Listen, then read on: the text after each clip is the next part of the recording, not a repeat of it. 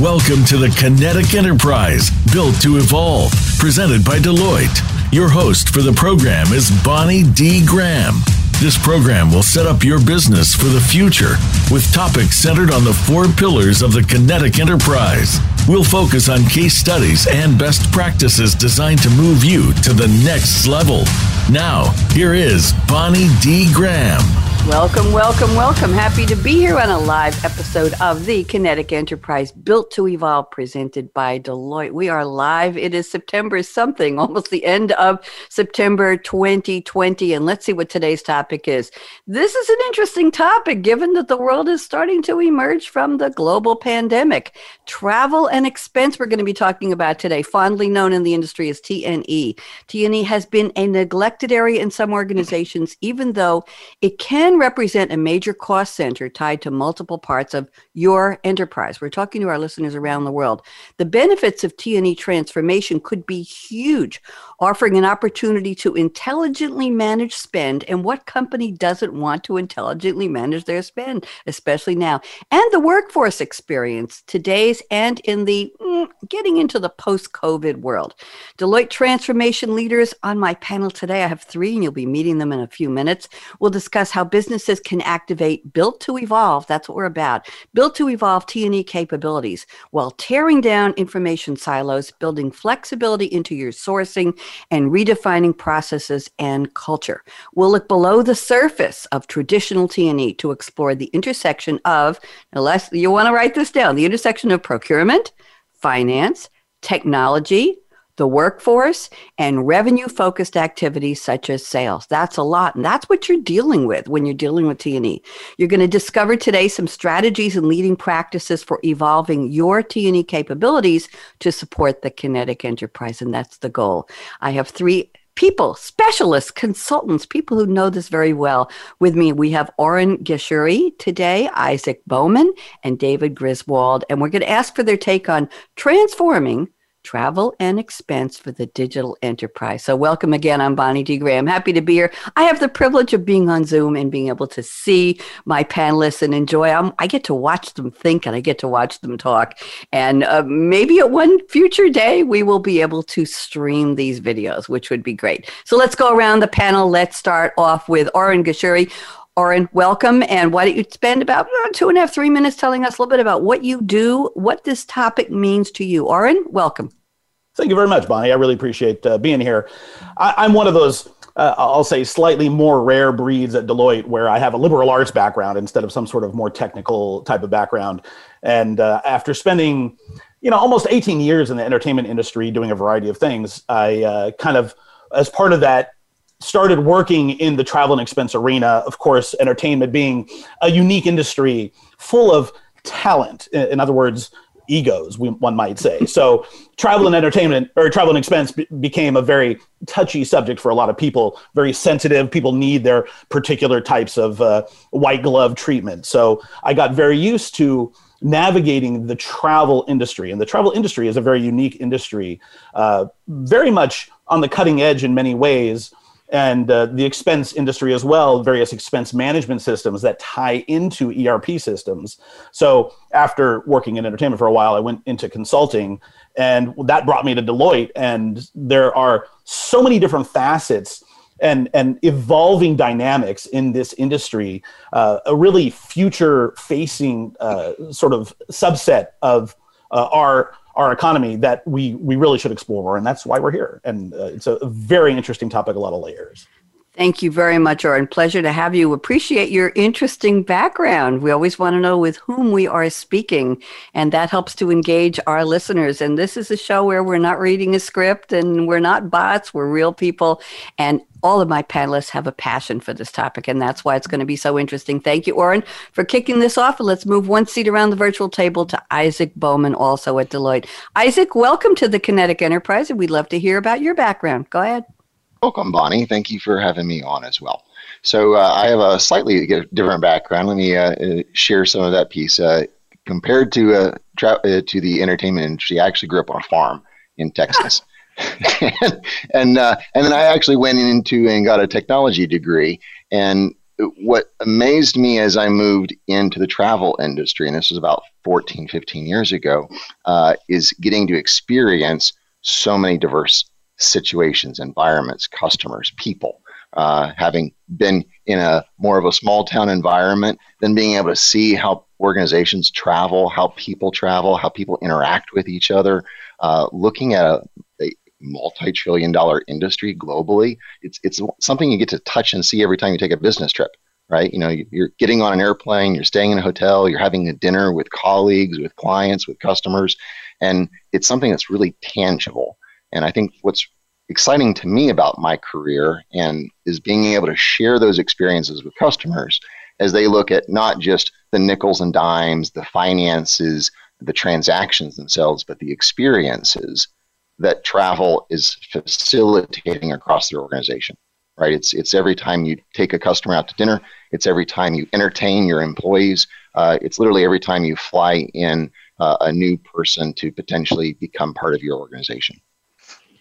I'm thinking as you're speaking, Isaac.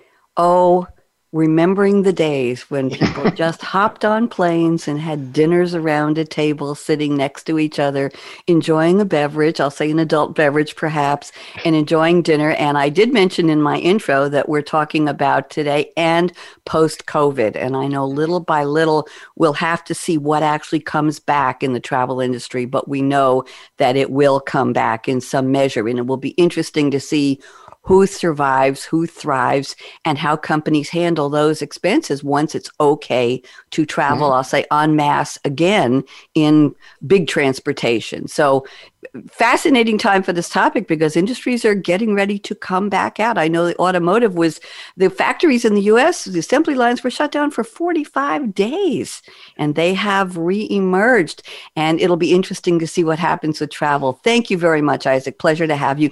David Griswold is waiting patiently. David, I'm yeah, just pretending fine. you're patient. I know he no, can't wait fine. to talk.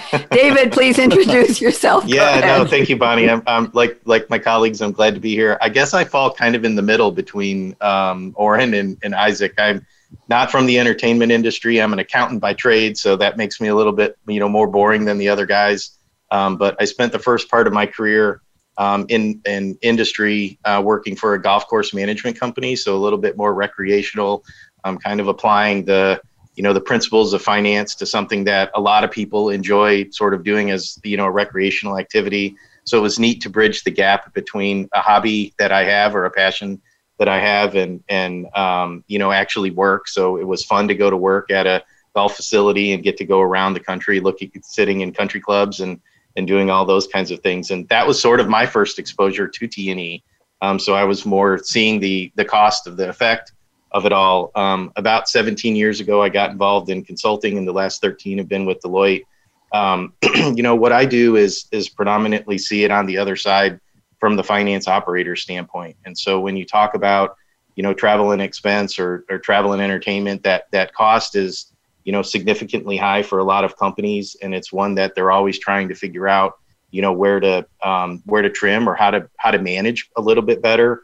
Um, and so, you know, as as you you guys have mentioned it, like you know, as as we start to think about maybe 2021 and what um, you know organizations are going to look like and when we can get back to you know going to see our customers face to face or going to work with our colleagues face to face and and blending what's going to be a virtual and an in-person world um, mm-hmm. how that uh, how that um, this line item i guess will will be managed and utilized um, a little bit more effectively so I, I'll try not to be the serious one on the panel here because I'm the, you know, the accountant guy. I'm not the technical guy, but um, you know, from a functional standpoint, I spend my time trying to help you know CFOs and organizations um, you know better their operations. And and this is one of the areas where we we, we always seem to look I want to thank you. I'm very intrigued with the backgrounds of our panelists. We never pick panelists by, okay, we'll take one from a farm and one from accountancy. And I've been told, David, that accountants, I, I once had an accountant friend I asked to come on one of my early radio shows many, many years ago.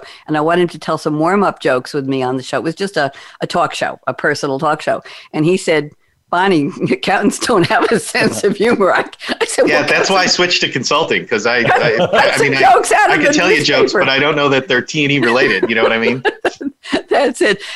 Fascinating backgrounds on the three of you. I, I really appreciate the bios. Uh, this is how we the audience relates to you. Is you're you're all real people. I keep saying that because it's too Interesting. I think David mentioned a blend of in personal and in person and virtual travel coming up in 2021. We hope. So this is this is a very timely topic because it's called "Let's Get Ready for When." Right? Yeah. Not exactly. if. Let's get ready for when. This is the part of the show now we're going to segue to the opening quotes, and I've asked each of my panelists, we'll do this very, very quickly because we have a lot to talk about. I've asked them to send me a quote from a movie, a book, a song, of somebody famous, about to be famous because they're going to be talked about here. And uh, the quotes have hopefully nothing to do with the topic, and they're going to relate the quotes in their own words to the topic. So, Oren Geshuri has sent us a quote from Bertrand Russell. I don't know that many in our audience will know who he is, so I'm going to read a quick bio here, Oren. Bertrand Arthur William Russell. They had a lot of names in those days. The third Earl Russell OMFRS. They had a lot of letters. 1872 to 1970 was a British. Now this is how bios go in the in the back in the day. I want to tell all of you that people had a bunch of words after their name, not long descriptions about every job. So he was a British polymath, a philosopher, a logician, a mathematician, a historian, a writer, a social critic, a political activist, and a Nobel laureate. He happened to be put in prison for pacifism during World War I, but he also received the Nobel Prize in Literature in 1950. Here's the quote Oren has selected. It's a good one. If an opinion contrary to your own makes you angry, that is a sign that you are subconsciously aware of having no good reason for thinking as you do. Oren, you gotta help us out here. What in the world does this have to do with our topic? Go ahead, Erwin. Well, you, you know, Bertrand Russell wrote that in 1950 in, in a book called Unpopular Essays. It, it, was a collection of such thoughts. And in, in our social media dominated world, I feel like outrage has kind of become the de facto reaction to even the most uh, minor little things. Uh, people's sensibilities are are, are very uh, touchy these days, and that really applies to a lot of different things that we talk about. I mean, Bertrand Russell was was prescient in this. In in a, any organization, in any any person in an organization, there is this immediate desire to uh, just hold your ground, to uh, resist uh, thoughts contrary to your own to kind of b- buckle down and, and, and grab your territory or keep your territory instead of simply relaxing and opening yourself to new ideas, to new thoughts, to uh, without immediately denying a thought, to think about it and see if it actually might impact your way of thinking. Interesting. Thank you very much. I appreciate the translation, Oren. Thank you. And, and it's great to have quotes from people we don't usually hear about. I think this is Bertrand Russell's perhaps first time being, I'm going to say being in a quite an absentia, obviously, on a live internet radio show. Can you imagine what he would have thought if he knew how we were doing this? Let's just leave that for another time. Isaac Bowman has sent us a quote from George Orwell. The book is 1984. 1984, uh, it actually was called 1984 spelled out in letters, colon, um, a novel, often published as just 1984, 1984, is a dystopian novel by English novelist George Orwell. His real name, I didn't know this, Isaac. His real name was Eric Arthur Blair. He was born in 1903 and lived to 1950, the year that Bertrand Russell got his, his Nobel Prize. Pen name George Orwell was in English. Here we go. Novelist, essayist, journalist, and critic. His work is characterized by lucid prose, biting social uh, social criticism, optimism, opposition to totalitarianism, and outspoken support of democratic socialism. And in 2008, the Times, I'm not sure which Times it was, the New York Times, the LA Times, uh, just the Times, that's all that Wikipedia, but they must have been short on characters that day, ranked Orwell second among the 50 greatest British writers since 1945. And words came out of this book, uh, part of the English language, Big Brother Thought Police, Room 101, Newspeak, Doublethink, Unperson, and Thought Crime. Those all came out of this writing. So here's the quote. Yes, I'm getting to it finally. Freedom is the freedom to say that two plus two makes four. If that is granted, all else follows. I think it was a poem, Isaac. So, Isaac, what do you think? How we get to this quote? Oh, I actually I don't remember when I first read the book, but I actually reread it uh, recently, about last year, I think it was, and that particular line just really stuck in my head and resonated because I think not only does it make a statement itself, but I think a lot of us underestimate how easy it is to actually know that two plus two equals four in the first place. So it's not just the freedom to say what we know is truth, but it's actually the freedom of being able to to actually know what the truth is in the first place. Right, having the ability, we take it for granted that you can just Google search or search for some piece of information and find it, but uh, that's not always so easy to do. Uh, and to the topic today, uh, you know, not only is it true for our own personal lives, but truth is also sometimes hard to come to within a company's organization, right? So um, we may say, oh, sure, we have the freedom in our organization to, to say how much we spend on entertainment or how much we spend on alcohol or something to that extent, but actually knowing whether you spend that much is is a significantly larger challenge, right? So it's not just the freedom of being able to say it, but actually knowing what you say is true and then also, there's a lot of times internal politics within an organization. Even if you know that two plus two equals four, standing up to leadership and telling them, hey, we're spending too much in this particular category, or we should change our policies and not allow first class airfare, you know, those mm-hmm. sorts of things in self, we don't always have the freedom or luxury to be able to stand up and say that. Interesting. And I'm guessing, Isaac, from time to time, somebody looking at T&E in an organization may say, the numbers say two plus two equals four, but it really is two plus two equals a thousand because you're way over budget. And this is has ripple effects. I'm I'm making this up, but I have a feeling that that's the way it goes. Is yeah. it, it's it's a much bigger impact expense than just on the spreadsheet. If people use spreadsheets yeah, anymore. Agree. and, and even then, yeah, and even then, the, the most organizations are lucky if they can actually say two plus X equals four so even if even if they know or feel that they're confident about the four, uh, it doesn't mean that they actually know all of the variables that added up to create the four in the first place. So it's actually a lot more challenging than, than most people, you know, give it some uh, credit for. The T&E math lesson. There we go. Thank you very much.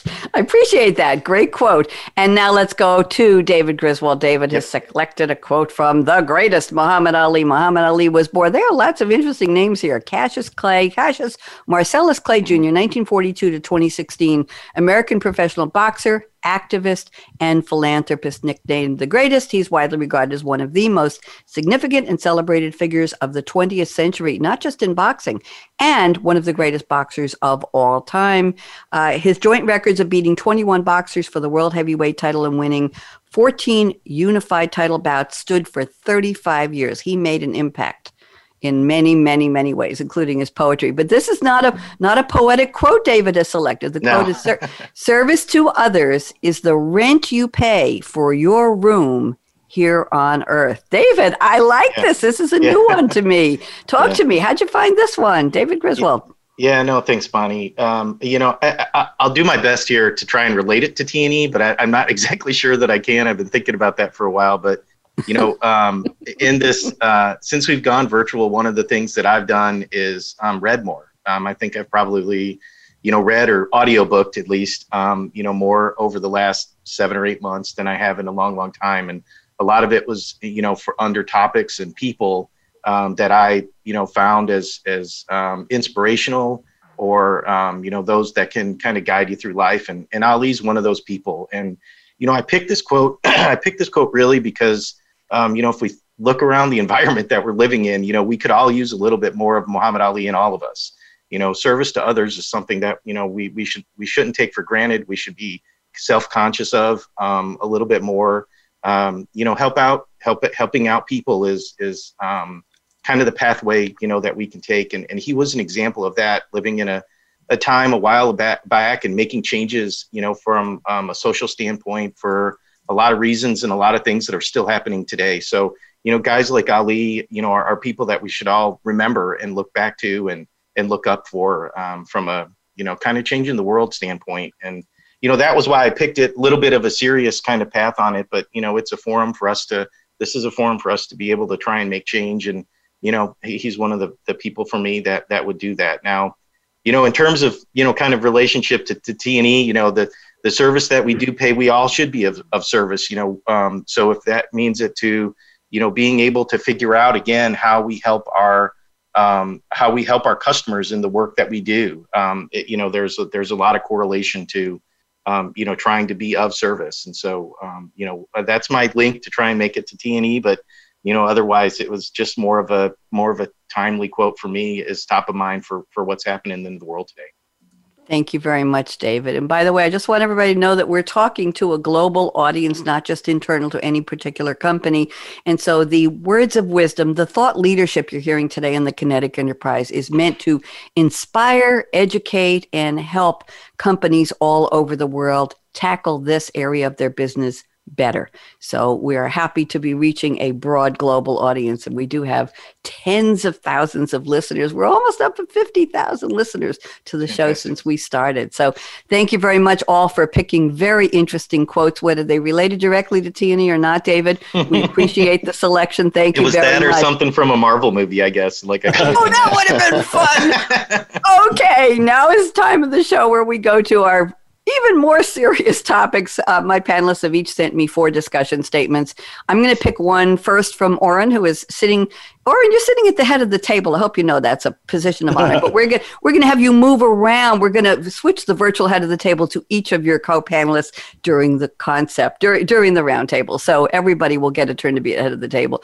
Oren, we've already discussed a lot of what was in your statement number one. This is the first time since 9/11 the travel industry has effectively shut down. So I'm going to go to your statement number two, and let's talk specifically about the topic. I'll read a little bit from it, Oren, and then I'm going to ask you to speak for about three minutes, expand, elaborate, as they say on the news. Please unpack this for us, and then what I call the magic sauce. We'll invite Isaac Bowman to chime in. And Isaac, I'll ask you to agree or disagree. Don't be afraid of Oren. You're allowed to disagree if you want to.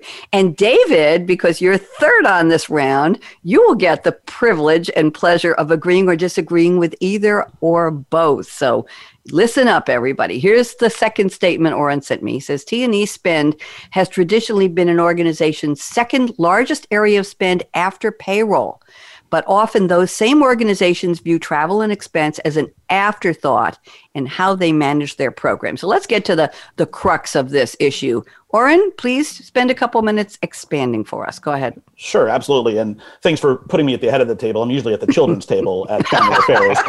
But the, the thing is, most organizations they they have travel managers they have people managing these programs and usually these people are not given the attention they deserve. These people should be the superstars of any organization.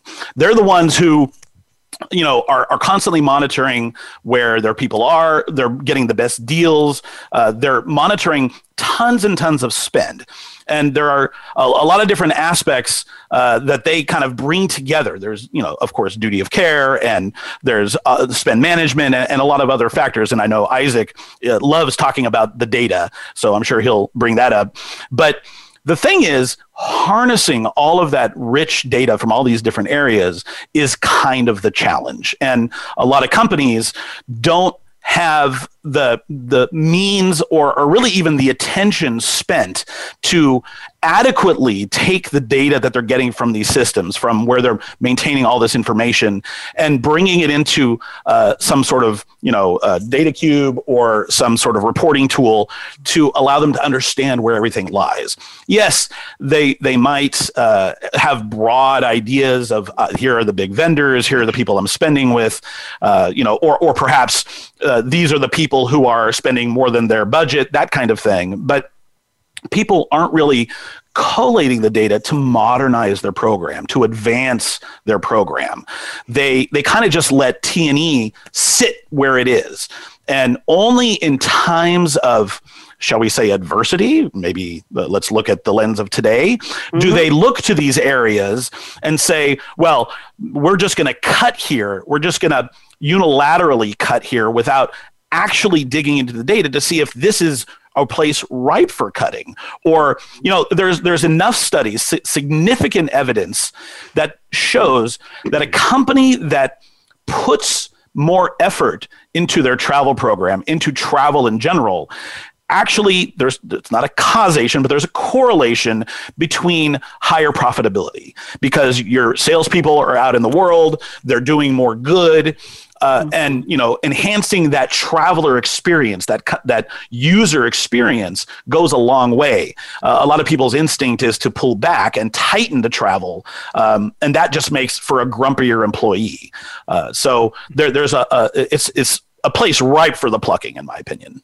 we don't want grumpier employees, right? Heaven That's forbid. the last forbid. thing we heaven forbid. Isaac Bowman, I'm going to go right to you. Agree or disagree with Oren? You're up.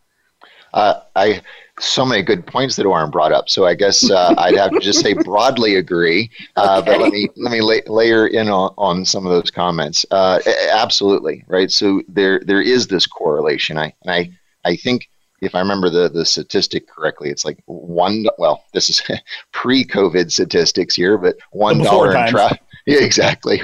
One dollar in travel spend would be correlated to about, I think it was between ten and thirteen dollars in revenue, right? And, and if you think about it, it's it's because of these relationships that are conducted when people travel.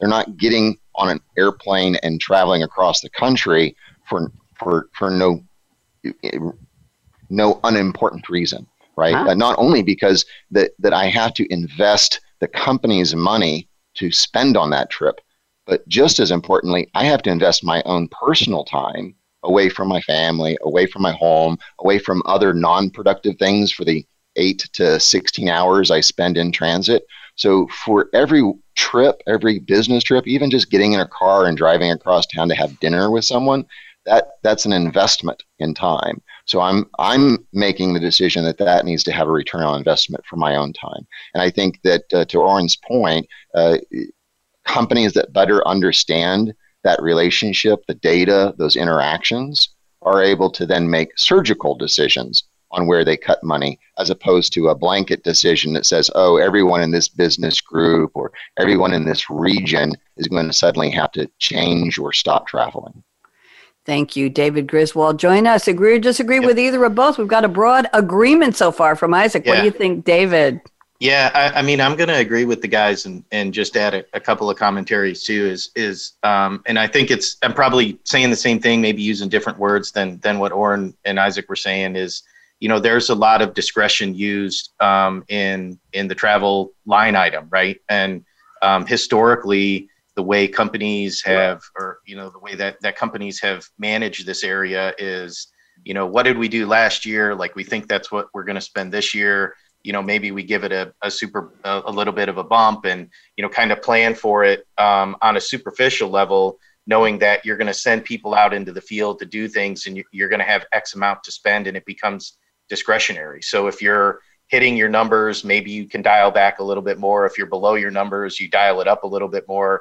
Um, so you try and, and correlate, you know, where you where you use the money, um, you know, to to do what Isaac said is have a direct, you know, kind of payback um, to the investment that you're making. I do think that um, as an operator, like the uh, the availability of data is allowing that to be um, allowing you know companies and, and finance organizations to be a little bit more or have a little bit more of scrutiny and be more surgical like like Isaac mentioned and it'll be interesting to see what happens kind of you know next year when we have you know nine or ten or twelve months worth of no travel and um, you know revenue numbers are where they are and being able to draw those correlations so that when we do open you know when things do fully open up and people are making plans for things um, you know where where it is. You can be a lot more smarter about where you want to spend those funds and invest that money. So i agree with the guys. I think that um, you know the the uh, the advent of data and just the access to it, whether it's through you know digital tools or kind of you know advanced um, ERP type solutions, and just getting more information, you know, becomes is data makes pow- data is powerful, and so being able to stick to those facts, I think, is is making the um, the decisions that people can make, especially in the finance world, um, a little you know fact based versus just guesses, and and kind of been in the guesswork over the, you know, as as sort of historical playmen. Thank you very much. Oren, this was your conversation starter. Good one to start us off. Oren, yes. anything you want to say back to them?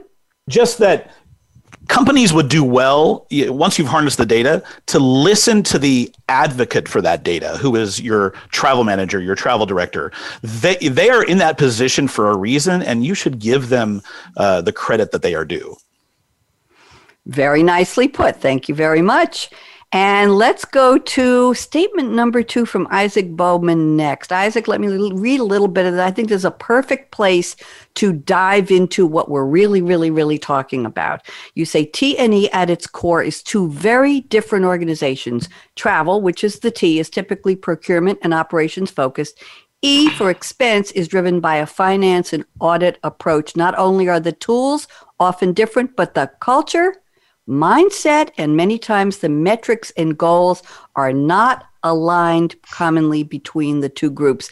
Oh, is there a battle going on? We often talk about the battle between sales and marketing. Who's on top? Who's more important? Who's getting the job done? Who's raking in the revenues? But what about these two teams? So let's talk to you. Isaac Bowman, why don't you lead this one and then we'll see what David, you'll be next, next to Isaac, and then Oren, he'll be in third, third seat around the table. So Isaac, you're up. I'm so happy you asked this question next because as Oren was asking or making his comments to the last statement, I thought, oh, this is this is the perfect follow up. Um, I, I, think sometimes for a person that's in the industry, Oren, David, and I, we're well aware, right? But for those that maybe have a little higher or outside view, they may take it for granted that T and E, because it's smashed together, is one thing. Uh, in reality, it's not, right? So it, this goes back to kind of Oren's statements earlier about the, you know, the importance of having the right stakeholders. So if I can extrapolate on that, um, travel very much is procurement, right? It's also it's very operational. It's it's the logistics of moving people, right, all across the world all of that sort of thing. So it's not just, hey, I, I have an airline contract. I want to make sure the airline contract is is confirmed. It's also, I have 10,000 people in the air in airplanes or in hotel rooms around the world, and I have to manage those people's logistics and travel plans. Right. Uh, on the flip side, you have, you know, uh, to to David's point earlier about being an accountant. Right. The other side of the table is finance and uh, finance people, auditors, all of these other personality types. And as you try to tell that story, of not just the process that runs through the company for managing travel and expense, but the data itself. Each of these individual stakeholders have different backgrounds, different personality types. Uh, quite often, you know, one group has a business incentive to do the exact opposite of what the other group does. And so, an intelligent organization doesn't try to pit those two against themselves. And they actually recognize that travel and expense has a stakeholder for HR, for compliance, for tax, right? And it's about trying to bring all these groups together, the business processes together, and even the technology. So that way, when we're looking at data, the HR department is looking at the same kind of data associated to, say, uh, the fringe benefits of going to a gym membership, right? Versus the finance group looking at a different set of data for spend management. Thank you. Very interesting. I, I had a feeling it was a good time to to talk to these the differences between the groups. And I'm so glad, Isaac, in the comments you put mindset and tools as being part of the the differentials. So David Griswold, Yep. A lot to agree or disagree yeah. with. You're up. Yeah. Talk to me. Yeah, yeah. I, I, mean, I think fundamentally I agree, and uh, my I guess my perspective on kind of the question when I was reading it and thinking about it is it really depends on where you sit. Um, and you know, for for myself, and and I I totally relate to this. Like I know, you know, for me, T and E is going on to uh, my travel system and booking the flight that I want and you know the hotel that I want to stay in, and then just going to the airport and kind of getting there. And you know, filing mm-hmm. is downloading and uploading it and just sort of pushing it through. Like the onus on me as as you know the person experiencing the travel and kind of doing it is making sure that I do it I, I, I record that and and and publish or not publish it, but like you know submit my expenses on a timely basis because that way I'm not just holding things back and pushing things through. Like I don't really, I haven't really thought about it until you know Isaac really articulated it well about you know the logistics of moving people around. I never really thought about it that way.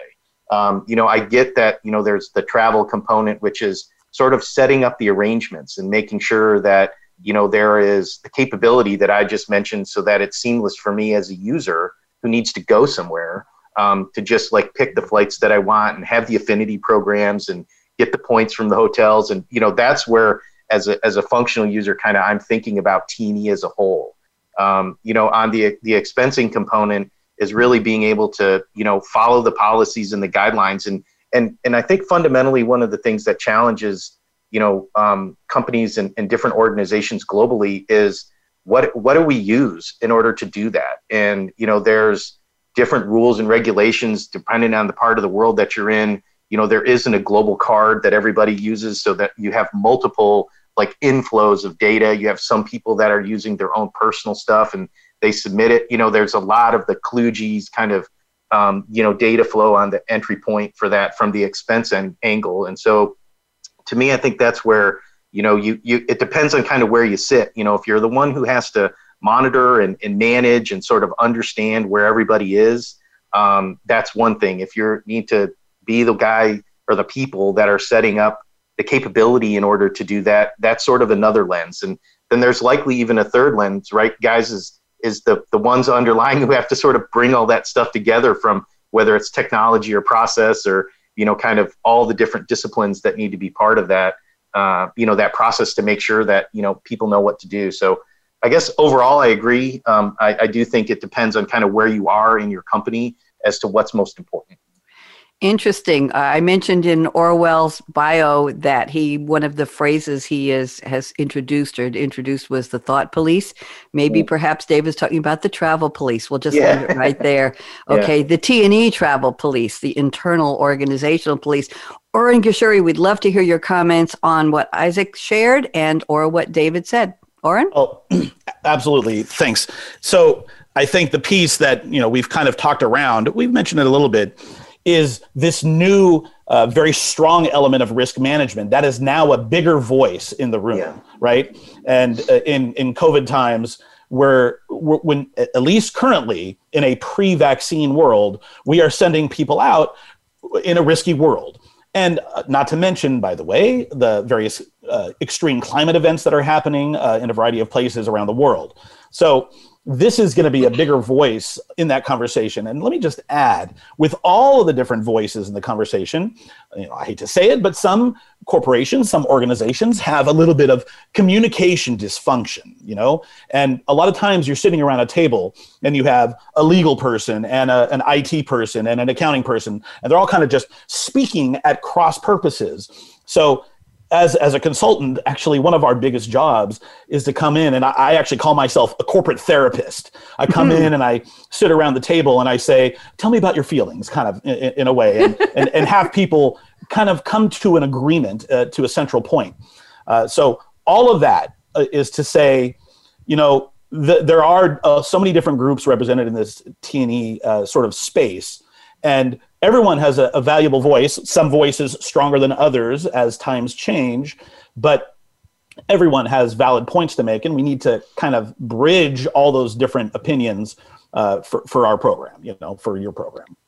Interesting, very interesting. Oren, I was talking to some some people the other day. It might have been on our prep call about. I'd love to do a show about uh, the changing of the guard at the C suite table.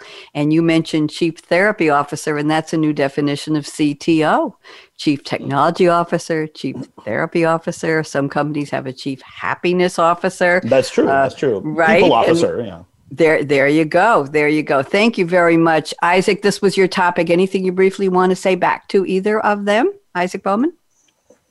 Um, no, I think everyone touched on it quite well, right? There's just this diversity of, of people that are involved, diversity of stakeholders involved, and mm-hmm. you know we just have to recognize that um, to be able to get the most out of our travel programs. It, it, to to Oren's point, we have to bring all those personality types together, uh, make those alignments. Uh, so it's the people, it's the business processes between them, and then you know ultimately, then the the the truth is in the data to make sure that all of that's working properly.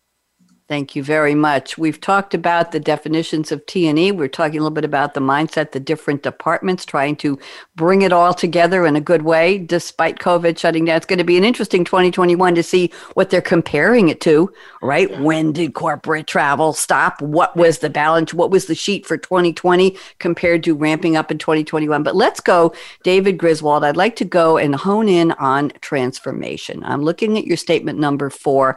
I'm just going to read the first sentence sentence and the last sentence. And I'm going to ask you to expand it. I think this is a good place to take the conversation now. So, David Griswold told me before the show, he said, driving transformation through enabling technology, we like to talk about enabling technology a lot, creates the most value when it's used to drive standardization across functions that have significant process variations like the T&E processes, which we just explained. But here's the kicker I want you to talk about, David. Okay. David advises advises, suggests, recommends, okay, don't underestimate the value that can be driven from creating global standard processes when implementing new, more advanced, and digitally enabled tools.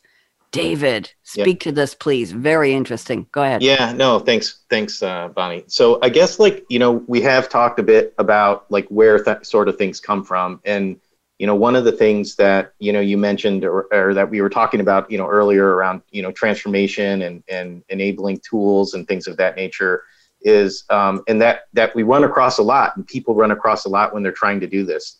You know fundamentally transformation is hard. Um, transformation of process transformation of technology changing culture um, all of those things combined together are, are challenging for a lot of organizations and i think one of the things that you know we we try and explain and, and one of the things that you know i've learned sort of in my experience has been um, as a process guy is you know when you when you break it down to it um, if you just replicate an already broken process, or if you just replicate, you know, what you have currently, the, you know, the old adage of garbage in, garbage out is going to happen. And with the, you know, with the capabilities that are just um, available through technology, whether it be SAP HANA or Oracle Cloud, you know, RPA, uh, blockchain, you know, all the digital uh, natural language generation, you know, cognitive tools, kind of all the all these these new advanced components um, what you need to do is actually, you know, invest the time to, um, you know, put pencil to paper and and draw out,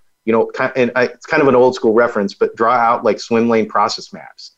And if you look at travel and enter, you know, travel and entertainment or T&E, you know, or travel and expense, you know, if you look at the T&E process, you know, historically there's um, the way companies have grown have been through acquisition, you know, starting new divisions, things of that nature. And the processes, at least in in the T&E space, are just absorbed. They're not changed.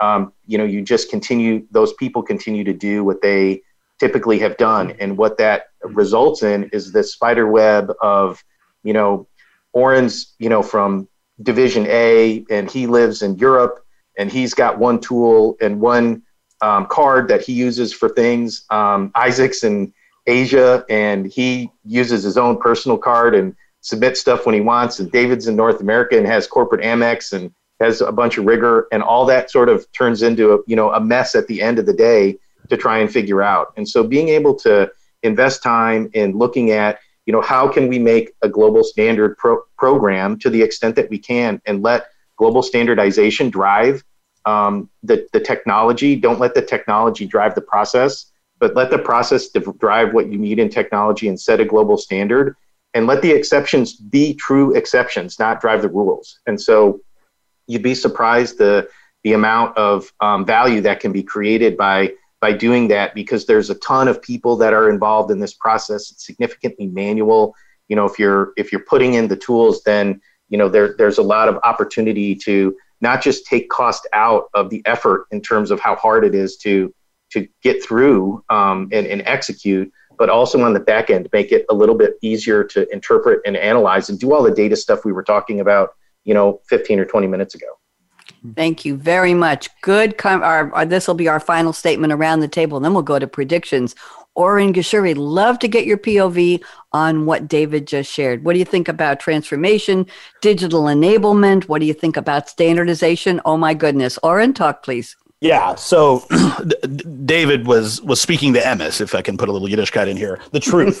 there, there's there's so much goodness in there. The the thing is that the travel industry is is a study in contrasts. It is a uh, uh, you know, uh, an industry that is very future looking in some aspects to technology, but its core is based on this 12 or 16 bit technology that was developed in the 60s, you know, for booking transactions, booking airfare. And that is uh, probably the biggest uh, sort of future issue, the future sustainability of that particular technology. And there are so many great things coming into light. The International Air Transport Association, IATA, has a lot of initiatives to enable rich rich web content uh, to create sing- uh, one orders where all of a person's data is consolidated uh, in, in, one record. We have blockchain innovating uh, to keep data secure. Um, you know, with GDPR, and you know the CCPA, the California Consumer Privacy Act, GDPR being the General Data Protection Regulation, there is the need to protect data more, and these technologies like blockchain are there are so many companies developing these great tools for the travel industry, specifically for smart contracts, for digitized passport or ID encryption, things like that. It is an industry on the precipice of true technological greatness if we can make it happen. And, you know, we've had a little stymies, uh, uh, stymieing actions. Right now, we're in this period where we took a few steps back. You know, uh, Ed Bastian, who is the, the CEO of Delta, he actually said he does not think that there will that the business travel will ever go back to the way it was. Yeah. That we will never reach that former uh, sort of uh, glory, so to speak. But that just means we'll have a new glory, right? Well, there will be some mm-hmm. new uh, iteration of it that, in my opinion, will be driven by that core technological transformation that we have to go through in order to make this a sustainable and I say sustainable on a couple levels, not just future proofing, but also ecologically sustainable mm-hmm. uh, for for business travel in the future. Interesting, Oren. I love when you said the new glory because the only terms we've really been bandying about in the past six months have been new normal, next normal. I call it the new abnormal. But new glory, that's the, the most optimistic phrase I have heard from anybody I've spoken to. So, Oren, thank you. We're to, can we copyright that? Oren Geshuri, the new glory. I love it. It almost feels like a religious moment. Let's go to Isaac Bowman and wrap up this topic. We're almost ready for our crystal ball predictions. Isaac, what do you think about what David said and or we're talking transformation, digital enablement, we're talking all kinds of interesting things. So, Isaac, talk please. Well, I've been waiting all morning to say something where I get to disagree, but these guys aren't giving like they're not giving me much opportunity to work with here. So I, am uh, I'm gonna I'm gonna say yes. Okay, I I, I continue to agree with my colleagues, uh, but let me pivot it on on another aspect. So to me, digital transformation, right? What that means is having the agility for an organization to to respond right? Uh, so to all the points David mentioned, right? It's it's an end-to-end process. It's standardization, streamline, perfect, right? But it, it's not about reducing workforce.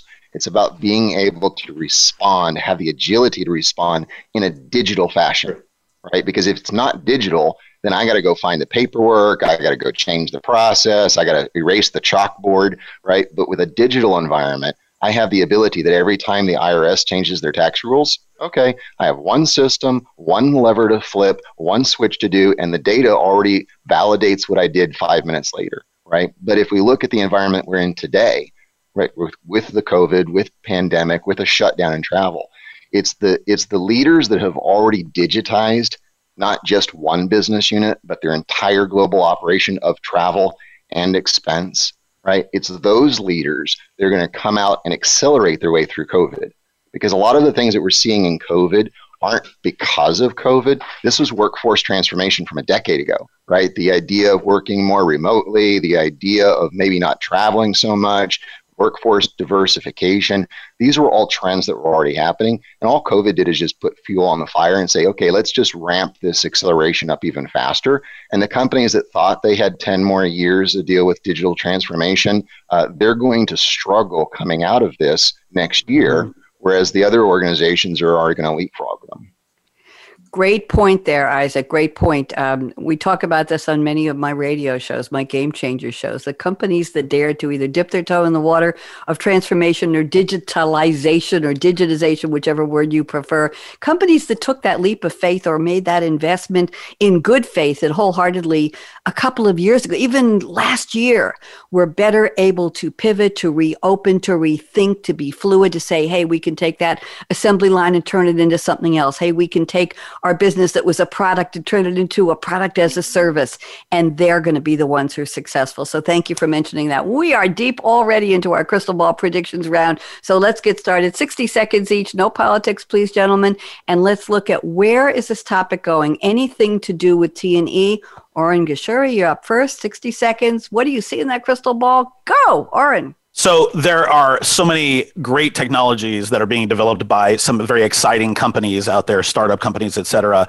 And I, I believe that within the next few months or the next year, we are going to see w- within the T&E industry a game-changing technology that is going to help drive uh, a, a, little bit more privacy, uh, but uh, expanding utilization, or expanding how we use our our current tools, our phones, our our devices, uh, to make travel overall a more enjoyable experience. One thing that's happened for travel over the past few decades is that it has become unenjoyable. We're going to see a new golden age of enjoyable travel.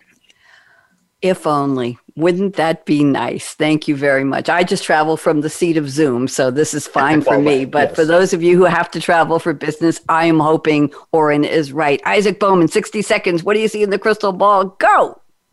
So uh, for me, I see first and foremost with this COVID environment, organizations are going to start to redefine work life balance. In the past, it was just kind of a statement oh, we believe in work life balance, but we want you to be on the road 24 7. Even if there's not a direct ROI for the trip that you're taking, because it's just expected. So I think we're going to pivot our expectations of what it really means for an ROI of a business trip and, and equate that to work life balance from a talent and retention perspective. And then if I look at the, the crystal ball a little further in the future, I think the last 10 years, we've seen a consolidation of accounts payable and source to pay into centers of excellence or shared service models. And I think that's going to continue to compress so that now those that are typically siloed travel and expense will get consolidated and merged into single factories right? So single centers of excellence that brings everything that's dynamic about procurement, invoices, travel, expenses all into one organizational group. Thank you. If only I'll say that again. David Griswold, you get the final word on the crystal ball. 60, I give you 90 seconds. Yeah, that's okay. I, I, don't know. I, I, I, so I would say, I would say, um, I mean, prediction for me is I think that um, it's kind of along the lines that, that Oren was speaking about, you know, this, this pause or this like delayed period um, is almost like an incubation period for uh, new technology and the way that tools and um, you know look how many different versions of iPhones we have had over the, the the last handful of years comparative to how how quickly things come out. So I think this that that that uh, you know prediction for me is there will be some new form of uh, being able to you know uh, use whatever it is your your phone your alexas your whatever um, to to advent in this it, it, even more within this space um, to make it you know less evasive and easier as a user. Um, I also think yeah I'm I'm, I'm going to predict I guess like things around like the the logistics of going like getting to the airport, um, getting from the mm-hmm. airport to places. Uh, there's going to be some sort of change in, in that in, in that world. I don't exactly know what it is, but I know the next time I go to the airport to get on a plane, I feel like it's going to be different for me, particularly in you know in the coming year whether it's hangover from from what we're experiencing with COVID, if it's a faster way to get through, um, you know, the the cycle and, and the things of that nature. So I think I feel like it's going to be kind of a uh, you know a new app um, in a way. Some some genius is going to come up with something that that makes it easier for for me to get to where I'm going. Thank you, David. App. I predict we're going to have a Jetson type of uh, drone heliport yeah, exactly. on every yeah. roof, and you won't have to go to an. I have friends who complain about getting back and forth to airports. They don't mind the air travel. It's just yeah. the, the schlep and the waiting and all that. We're going to have our own little pods. Go start looking at future stuff. It's a great time for the travel industry to think and rethink and think ahead. Think about that. Now that they're not flying and not transporting, it's their golden, glorious opportunity, Oren, to think about redoing it and doing it better when the time comes and reinventing. I'm just going to stop pontificating and stop there. Exactly. I want to do a special thanks to Malia Aguilar, who's been a wonderful supporter of this series since its inception early in 2020. Malia, Pleasure working with you. Wish you all the best. And I want to welcome, I hope I say his name right, Igosa Obak based in London, who will now be the new episode manager working with me, and I'm looking forward to working with you, Igos. And thank you always to Carla Neal at Deloitte and to Helen Tomas and all the other wonderful people who put together these topics and these shows. And thank you to my esteemed panelists. I am so indebted to the three of you for being so engaging and compelling and just so darn smart. Oren Geshuri at Deloitte, thank you. And thank Lashana you so much. Lashana Tova to you. Shana Tova. Thank you, Isaac Bowman. It's the start of the Jewish New Year tonight at sundown. Isaac Bowman, a pleasure. And did you you wear your Deloitte hat today? What can I say? I thought you wear the hat with the Deloitte on the front. It's, they, it's on a rotation. It's on rotation. oh, thank you. And we didn't rotate on that. And David Griswold, you're sitting in a beautiful forest. Uh, it looks like a, a garden somewhere, it's and we're the, happy. It's Augusta. It's the. It's, it's beautiful. Amen. It's corner. beautiful. Everybody, wave goodbye, and thank you to Aaron, our thank engineer you. extraordinaire, my sidekick at Voice America World Talk Radio, Aaron Keller. Thank you. Everybody, wave goodbye. Bye from the Kinetic Enterprise presented by Deloitte. Bonnie D. Graham signing off. Be safe, be smart, be savvy, be well. We'll talk to you again soon. Bye bye.